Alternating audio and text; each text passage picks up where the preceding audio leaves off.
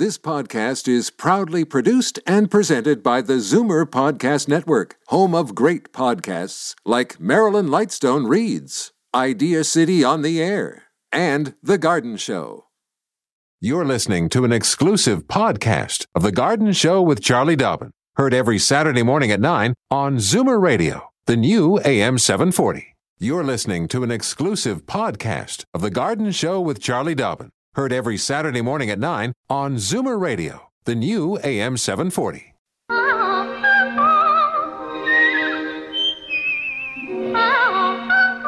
Welcome, friend, to our weekly garden party. We hope you brought along your questions because it's time to dish the dirt on the AM 740 Garden Show with Charlie Dobbin.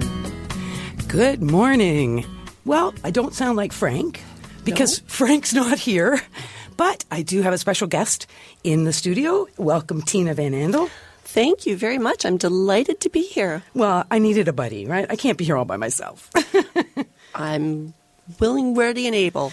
Perfect. Well, Tina is a master gardener. She's just returned actually from an international master gardeners convention. So she's going to tell us all about that and meeting master gardeners from all over the world. And wh- where was that? That was in Iowa, wasn't it? It was in Iowa. It was put on by Iowa and Nebraska. Cool. It was just a river that ran between the two. The two So states. we jumped back and forth, yes. You ran across a bridge to go to different seminars. That's right.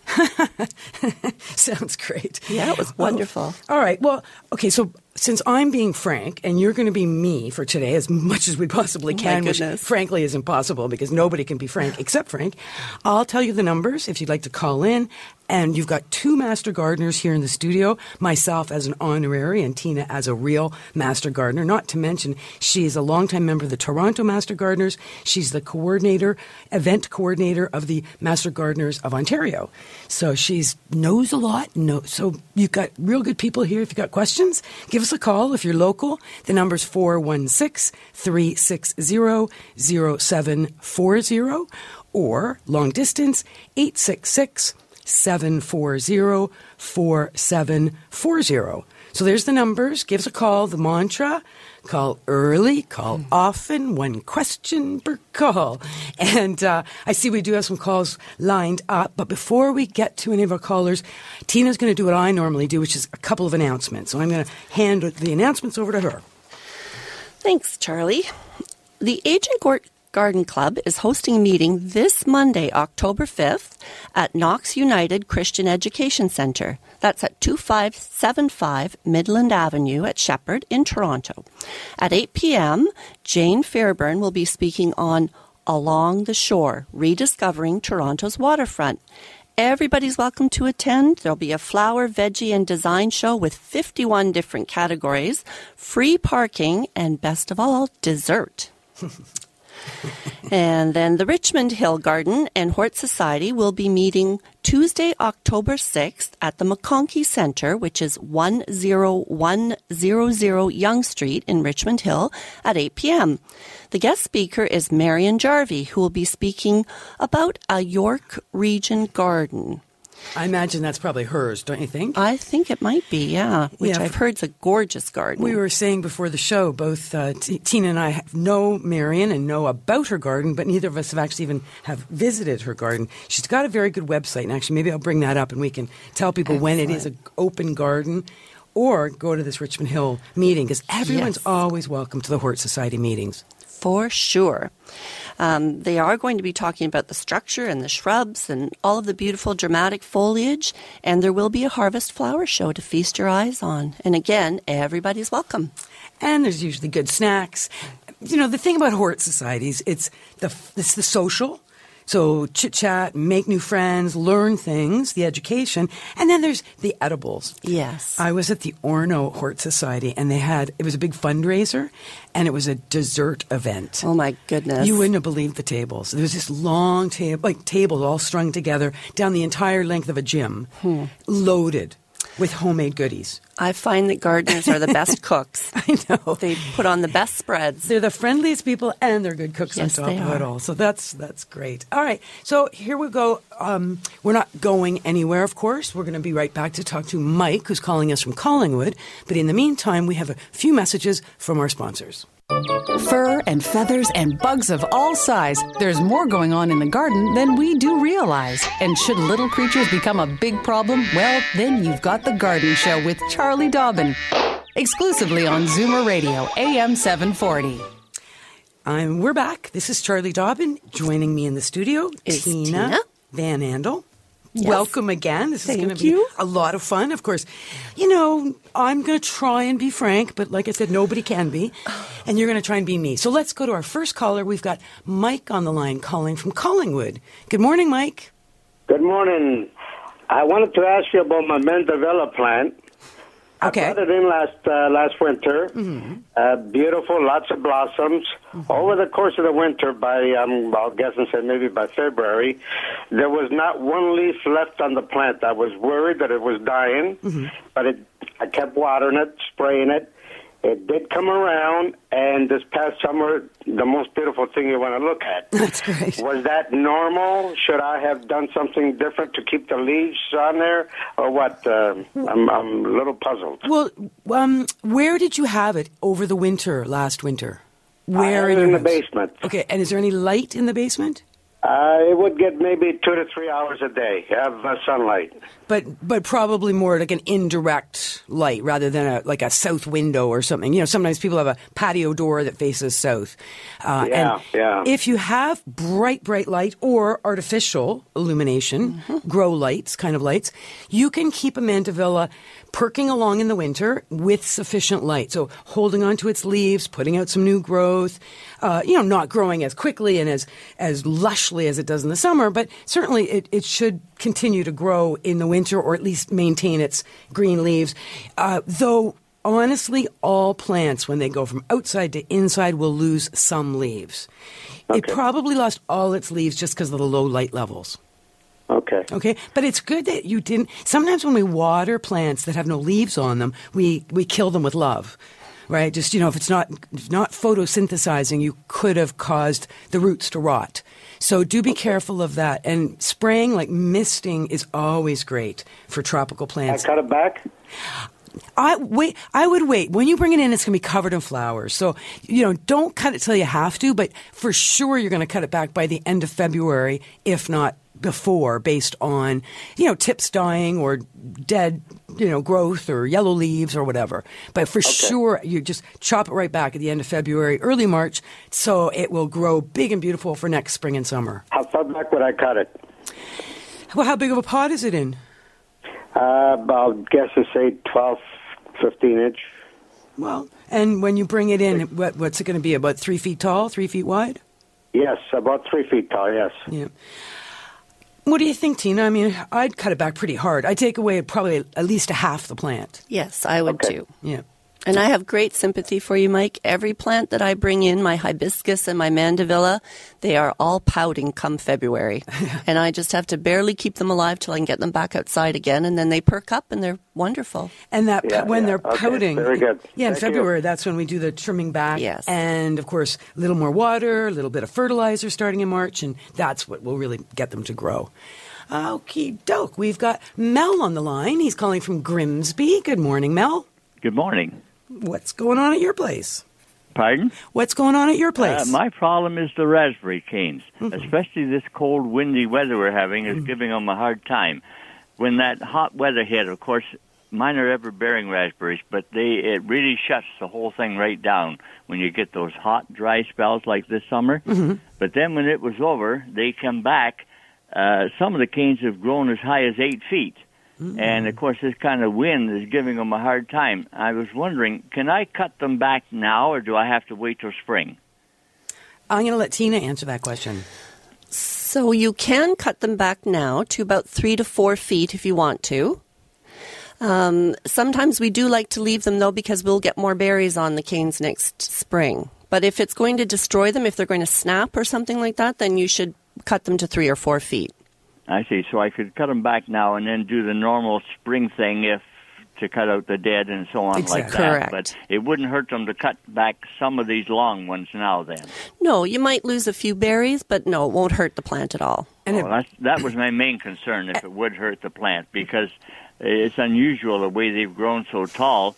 And as I say, this wind is really giving them a hard time. And It's- I wanted to cut them back, but I wanted to make sure I wouldn't be harming the plants Yeah. at No. this time. No, I, I, I agree with Tina. I think that if anything, it's going to be better for the plants to cut them back because they will get damaged whipping around in the wind. This is what they're doing, yes. Yeah, and it's just going to get gustier. I mean, we've got some.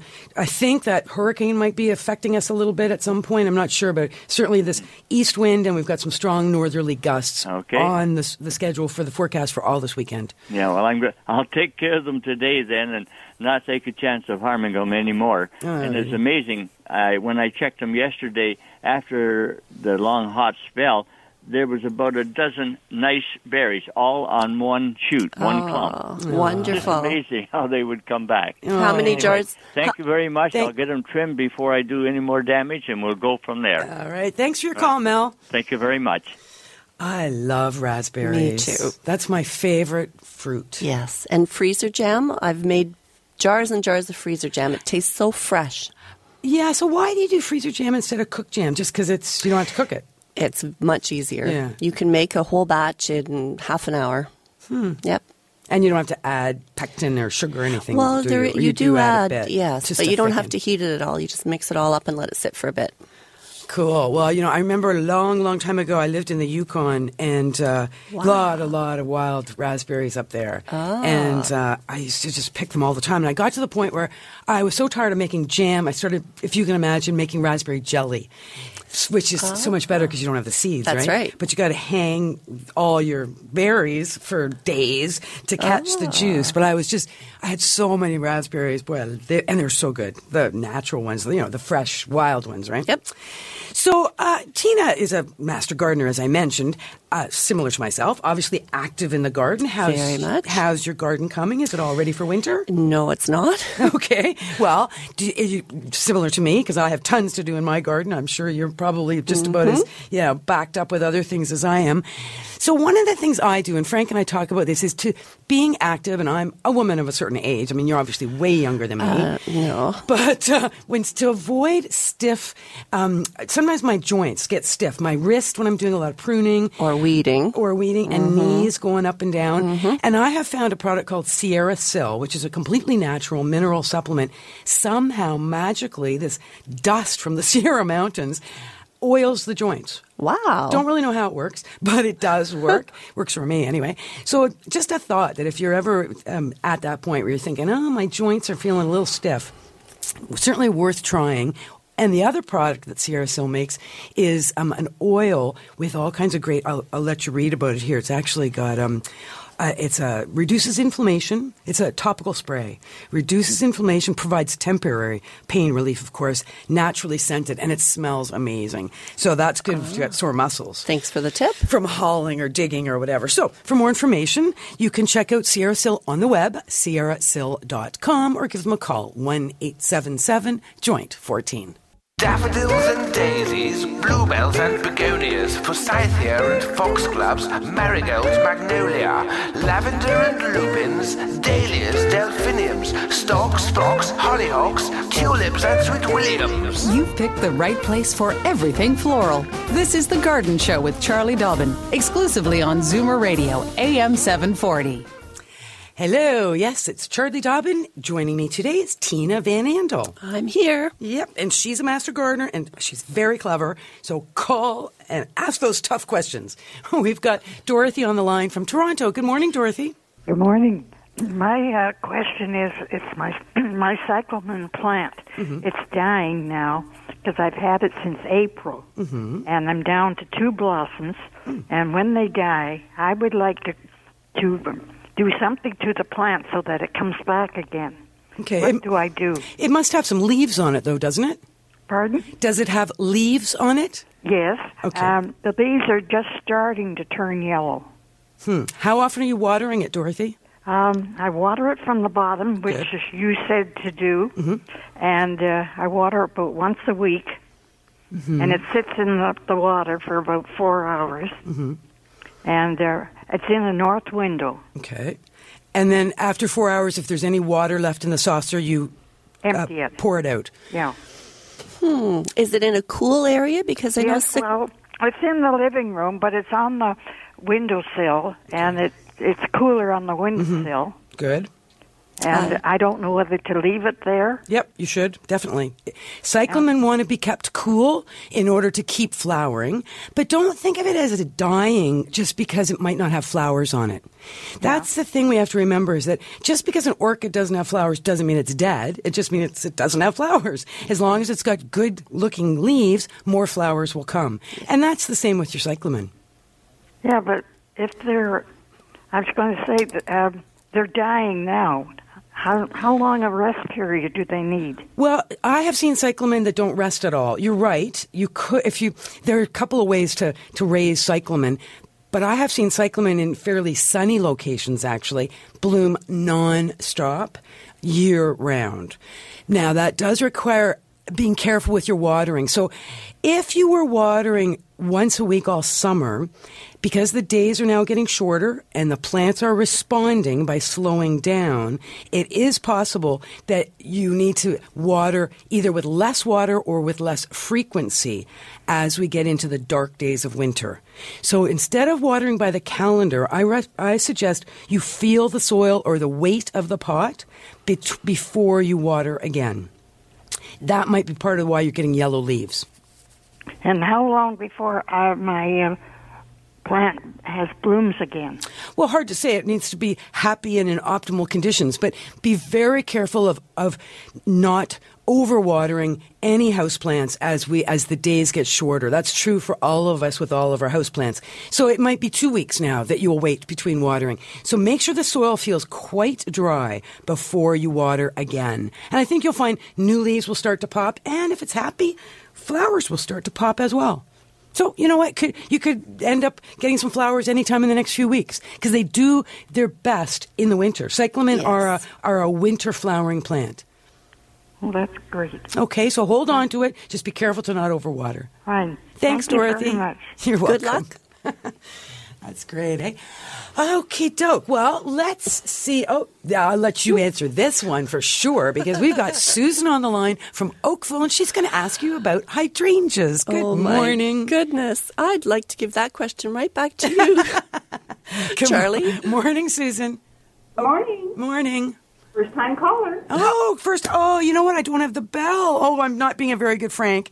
Okay. Ding. Ding a ling a ling a ling. Oh, darn, where's Frank? Uh, welcome, welcome. You just got your wings. okay, thank you. Um, hydrangeas. Mm-hmm. I have two endless summer hydrangeas in the garden, Yes. and I got one bloom on them this year. Mm-hmm. And I need to trim them back, but where to? Because I must be doing something wrong. Tina. Tina's waving you this. Okay. Endless summer hydrangeas are one of the most commonly asked plants that we're most commonly asked about because they can be so frustrating.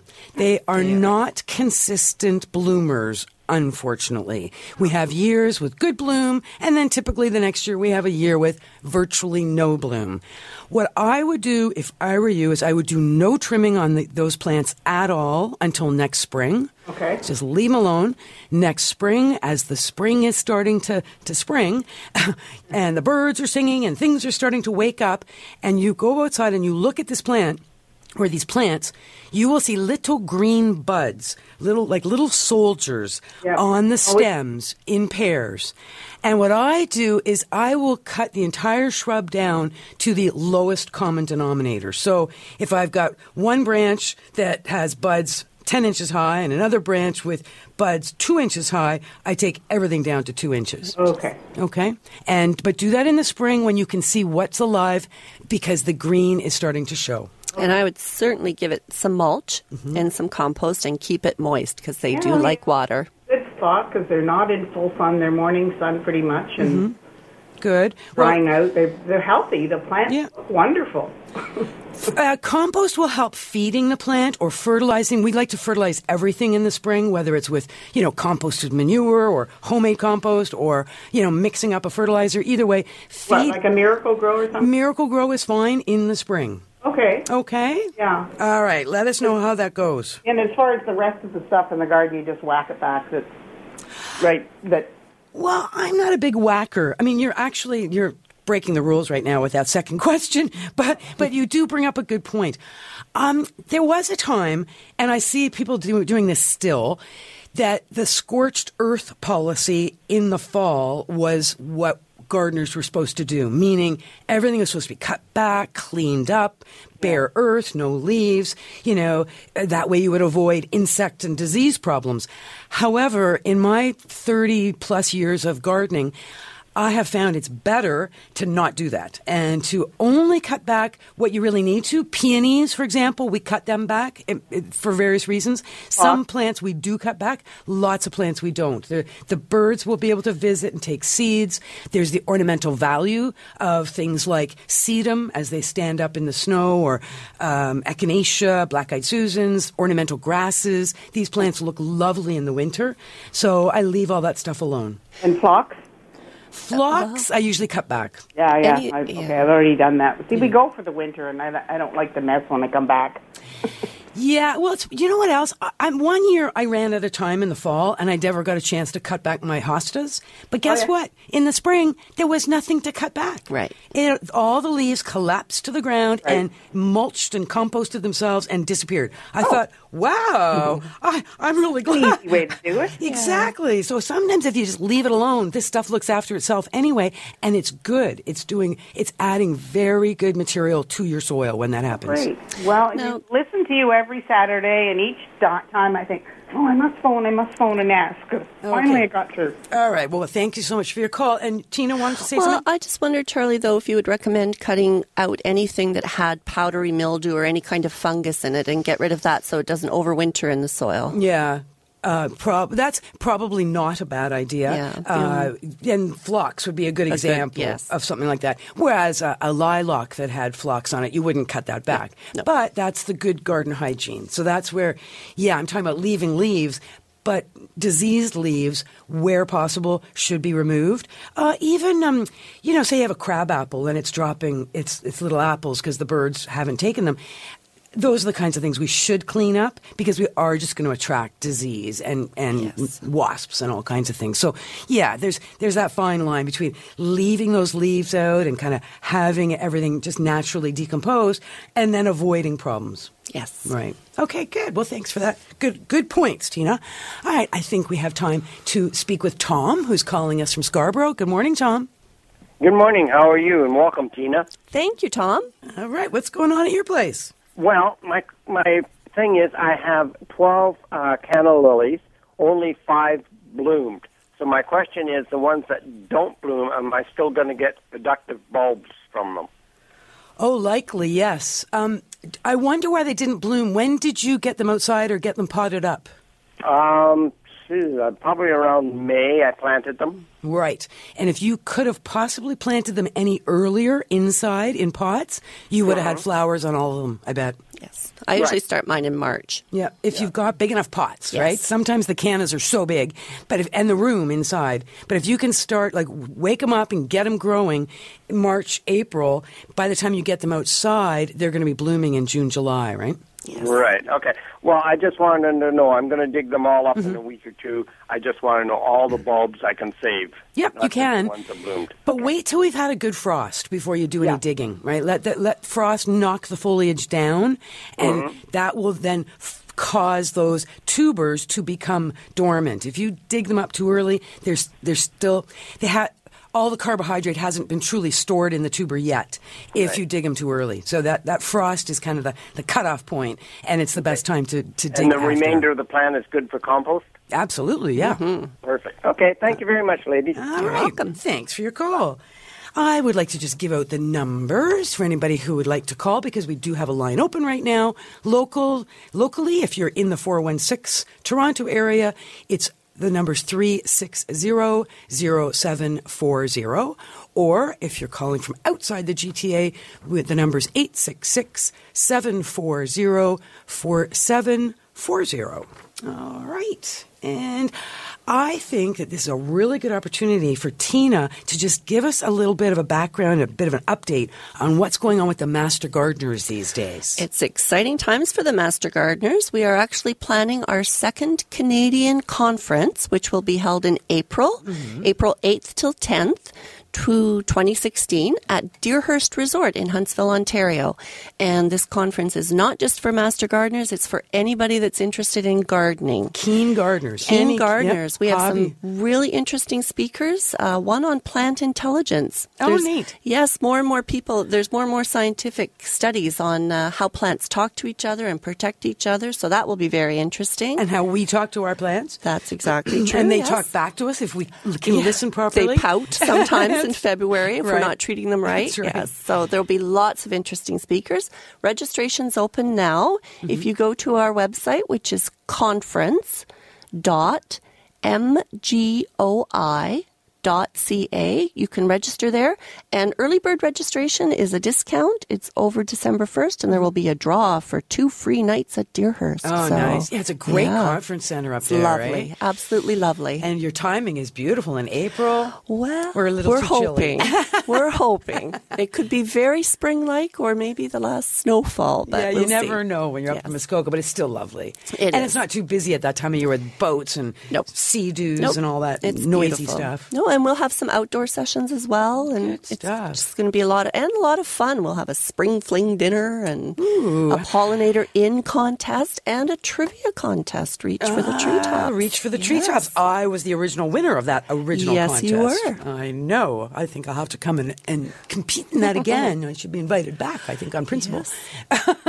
You are. I know. Paul Zammit's mom, I think she had a contract out on me after that. Yeah. Because I was making such a big deal about having whooped everybody's butts in that. uh, and the people whose butts I whooped were big people. Yes, I mean, they were. It was Ed Lawrence, who Yep. hosts the other garden show other on CBC, and Denis Flanagan and Paul Zammit and myself Yes. at Canada Blooms a couple of years ago. Yes. And I was, yes, I was, I was pretty much strutting my stuff after that one. so that's a, okay. So conference dot MGOI. MGOI stands for Master Gardeners of Ontario Incorporated. Yes. Dot ca uh, for registration and and just McGoy.ca for more information about Master Gardeners. Yes, we have a list of all the local master gardeners at the McGoy website, and we answer garden questions 24 7 all year round. That's So- right. So if you can't get through to me, you can always and Please do. You don't do it via phone though; it's just email. I No, a lot of the groups do still use phones. Oh, is that right? Yep. Good stuff. And um, if a person wanted to learn more and they got looked at the McGoy MGOI website and said, "Oh, that sounds kind of interesting. I'd like to just go to a meeting or I'd like to just get more information." Anybody could just go, right? We are always looking, guest. yes, for new people. Yeah. That's wonderful. Yeah, because to be a master gardener in training is quite a process, right? and It it's is. quite a big group. It takes a number of years to to graduate from being a trainee to a, an actual full fledged uh, master gardener. Usually two to three years. And we And do that through courses at either Dalhousie University or University of Guelph. So Guelph, you can go to the university. Typically, Dalhousie would be online, It, uh, both are online. but okay, yes. just online. Yes. And then there's ongoing professional development. Very much. There's ongoing volunteer requirements. Very much. Uh, there's ongoing. Um, you have to actually attend meetings, a certain number of meetings. we do. Which is Um, never a chore. It's always a pleasure because we always have interesting speakers, uh, which is part of our continuing education Mm-hmm. as well.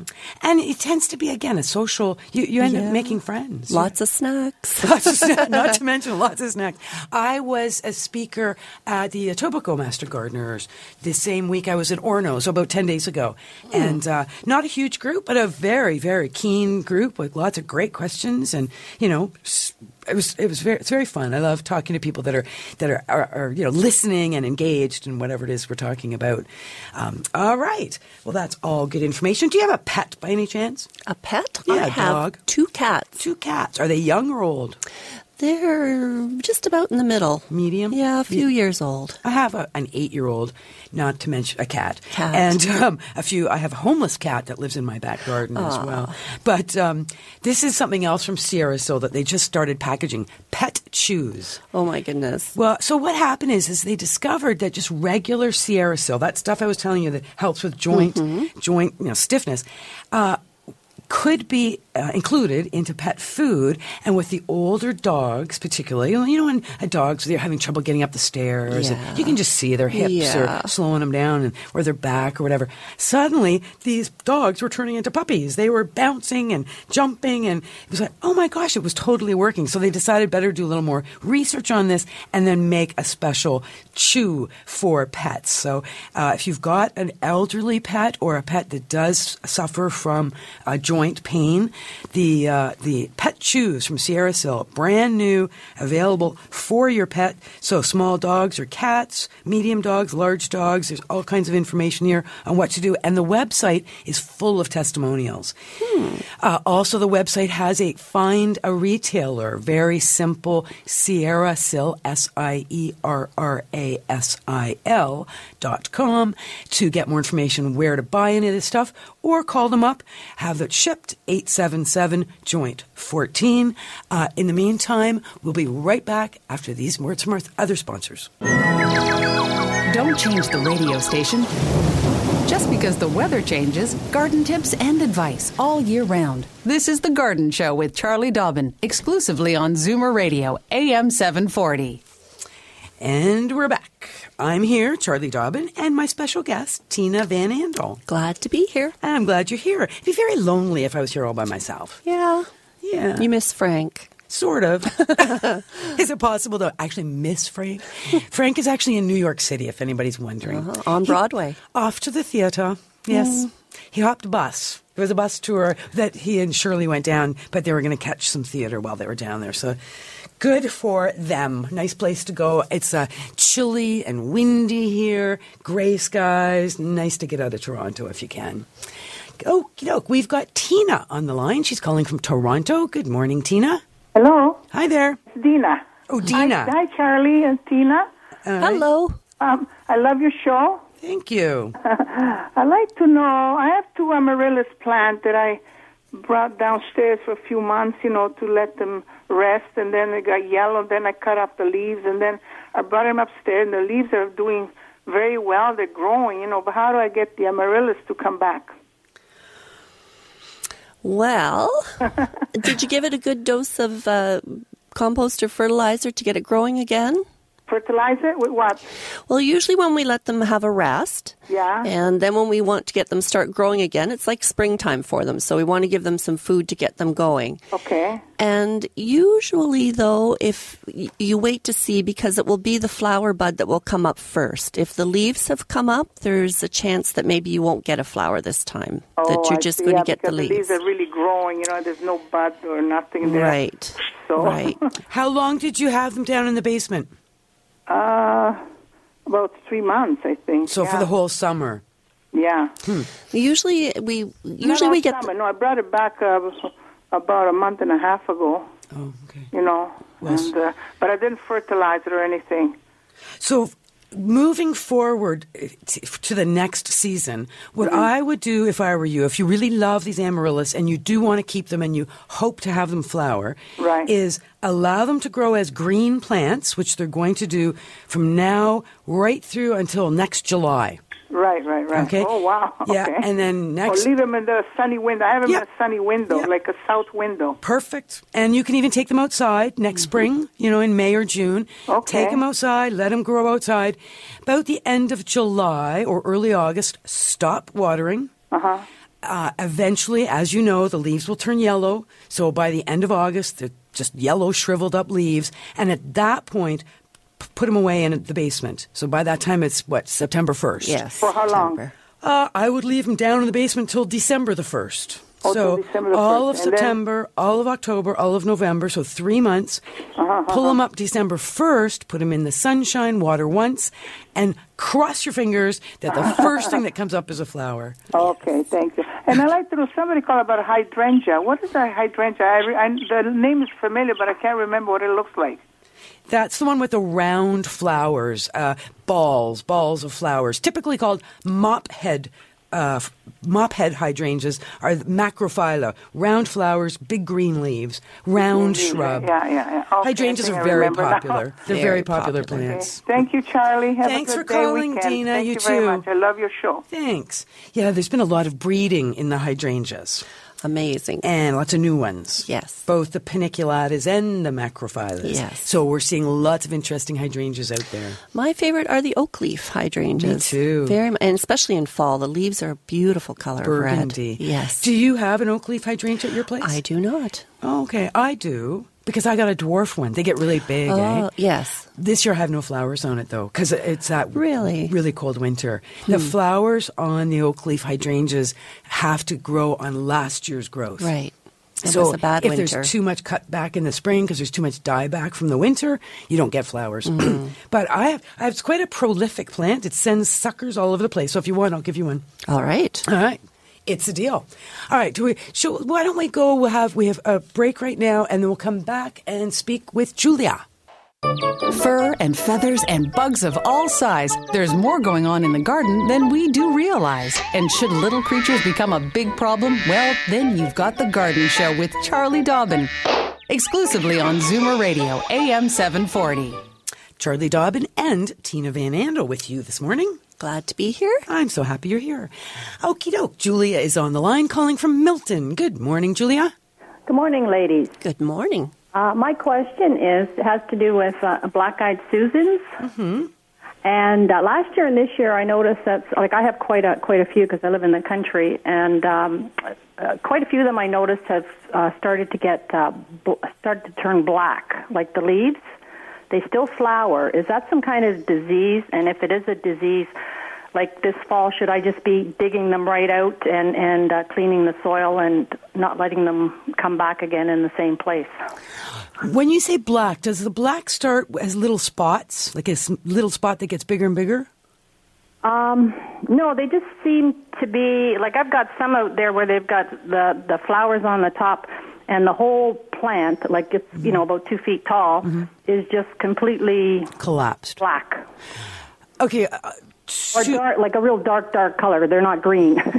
And mushy, like if they. no, they're not mushy. Not it's mushy. almost like they're dry. You know what? I wouldn't. Okay, it's funny. You mentioned that you live in the country and you have quite a few black eyed Susans, and I flashed on. You wouldn't believe the number of people in the city who have quite a few black eyed Yes. Susans. Oh. Because once you have one, you typically have take more. over. They Yeah, come I up. love them. I, they're just Yeah. like a happy plant They me. are. They're truly happy and friendly. But I think we had some very extreme heat and dry. We didn't have any rain, and I'm in Richmond Hill, so, you know, virtually the same latitude as you, or even a bit north.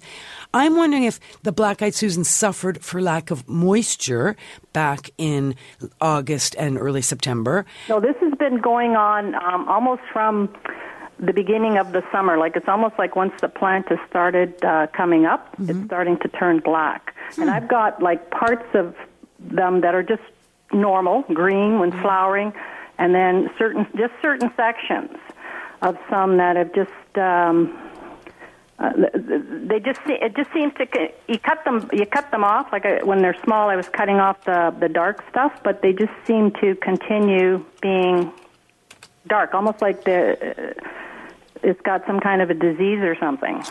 I don't see any bugs there's no netting on them like you know like mites or anything like that or spiders Okay. I don't think of black eyed Susans as being very susceptible to a lot of issues and problems or diseases, but you're right, it does sound a bit suspicious. Uh, let's see, black spots on Rudbeckia, which is the proper name for black eyed Susan, um, co- quite common, occur, I'm just quickly Googled this, in a large percentage of the population each year, many causes. Uh, fungal disease called septoria leaf spot, uh, which is also common in tomatoes. Do you have any tomatoes on the property? no No, okay. Uh, okay. Let's see. So it starts as small, dark brown lesions. They grow bigger and bigger throughout the summer. Little, so the black spots get bigger and bigger, um, and eventually, of course, the plant just uh, drops. So your idea of being careful to clean up the debris, the foliage, the diseased foliage, and not putting it in the composter, not keeping it on the property at all is a good one because that's all part of that good garden hygiene. Okay. So, yes, indeed, I would do that. Do you need to remove the entire plant? Good question. I don't think so. I think next year's a whole new year, so it's it's more of a weather dependent Yes. situation. And and Tina mentioned earlier to one of our callers, and this is good advice for everybody: is remember to top dress all your garden plants with good quality compost, whether it's homemade compost or composted manure in the spring or later in the fall. This is something that just helps to have happy, healthy, well rounded, um, tough plants that are not likely to get knocked down by diseases or bugs. So, yes, clean up the debris, get it off the property, and think about top dressing with good quality compost Okay. next year. Okay? Good Thank luck. you very much. All right. Thanks for your call. Okay, you were reading that. I was talking, but was I right there? You're always right, Charlie. I wish. I try not to wing it, you know. I do try to actually, uh, you know, know what I'm talking about. All right, I think we have time for one more call if we're fairly quick. Milana is calling from Cambridge. Good morning. Morning. I'm calling about um, climbing hydrangea. Mm-hmm. Um, I've been adding them to my garden. I have a number of cultivars, and uh, one of them didn't flower at all. It had so much dieback. I cut it back, and now I've got new ones in. I scored a whole bunch of great ones at the garden center just now. Just to clarify, are we talking about climbing hydrangea or climbing honeysuckle? Uh, sorry, honeysuckle. Okay, What did perfect. I say you had me thinking of hydrangea. honeysuckle. Sorry. Okay, yes. no worries. Yep, gotcha. Climbing honeysuckle. Yep. and um, I just, you know, I'm not sure quite how to treat them. I have one where the um, the trellis that it was on, an old wooden trellis, has rotted out at the bottom. So I, I'm thinking I have to cut that back now and put in a new trellis.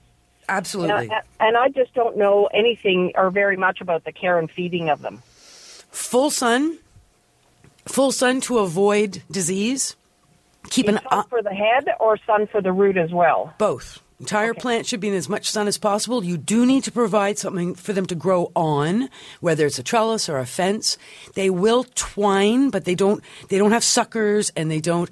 They're not. Um, yeah, they're not like some plants that really, really, really can just grow anywhere. So you do have to make sure that you've got something for them to grow on and keep an eye on them. Visit your honeysuckle every single day in the spring and early summer and watch for aphids on the tips. So little tiny bugs who will suck the juices from the growing tips of the honeysuckle.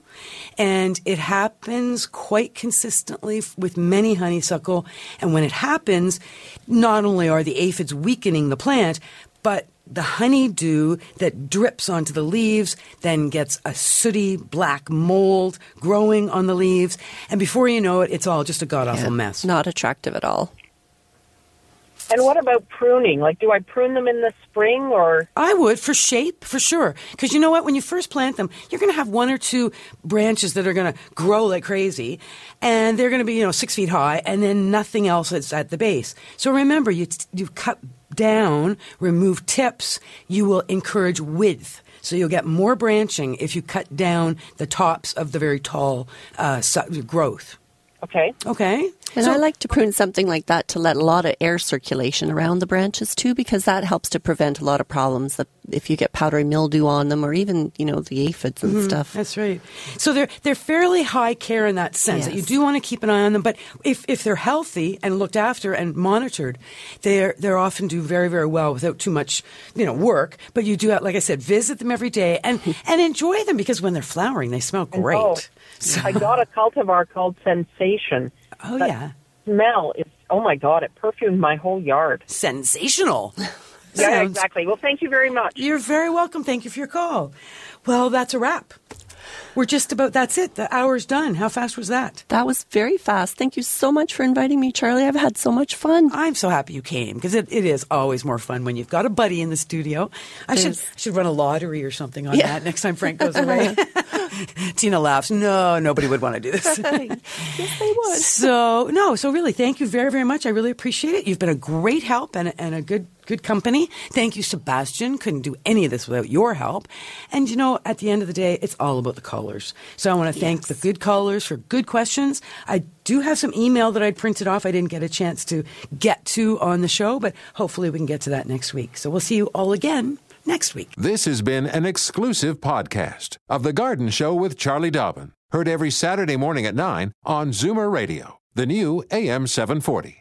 This has been an exclusive podcast of The Garden Show with Charlie Dobbin. Heard every Saturday morning at 9 on Zoomer Radio, the new AM 740. This podcast is proudly produced and presented by the Zoomer Podcast Network, home of great podcasts like Marilyn Lightstone Reads, IdeaCity on the Air, and The Garden Show.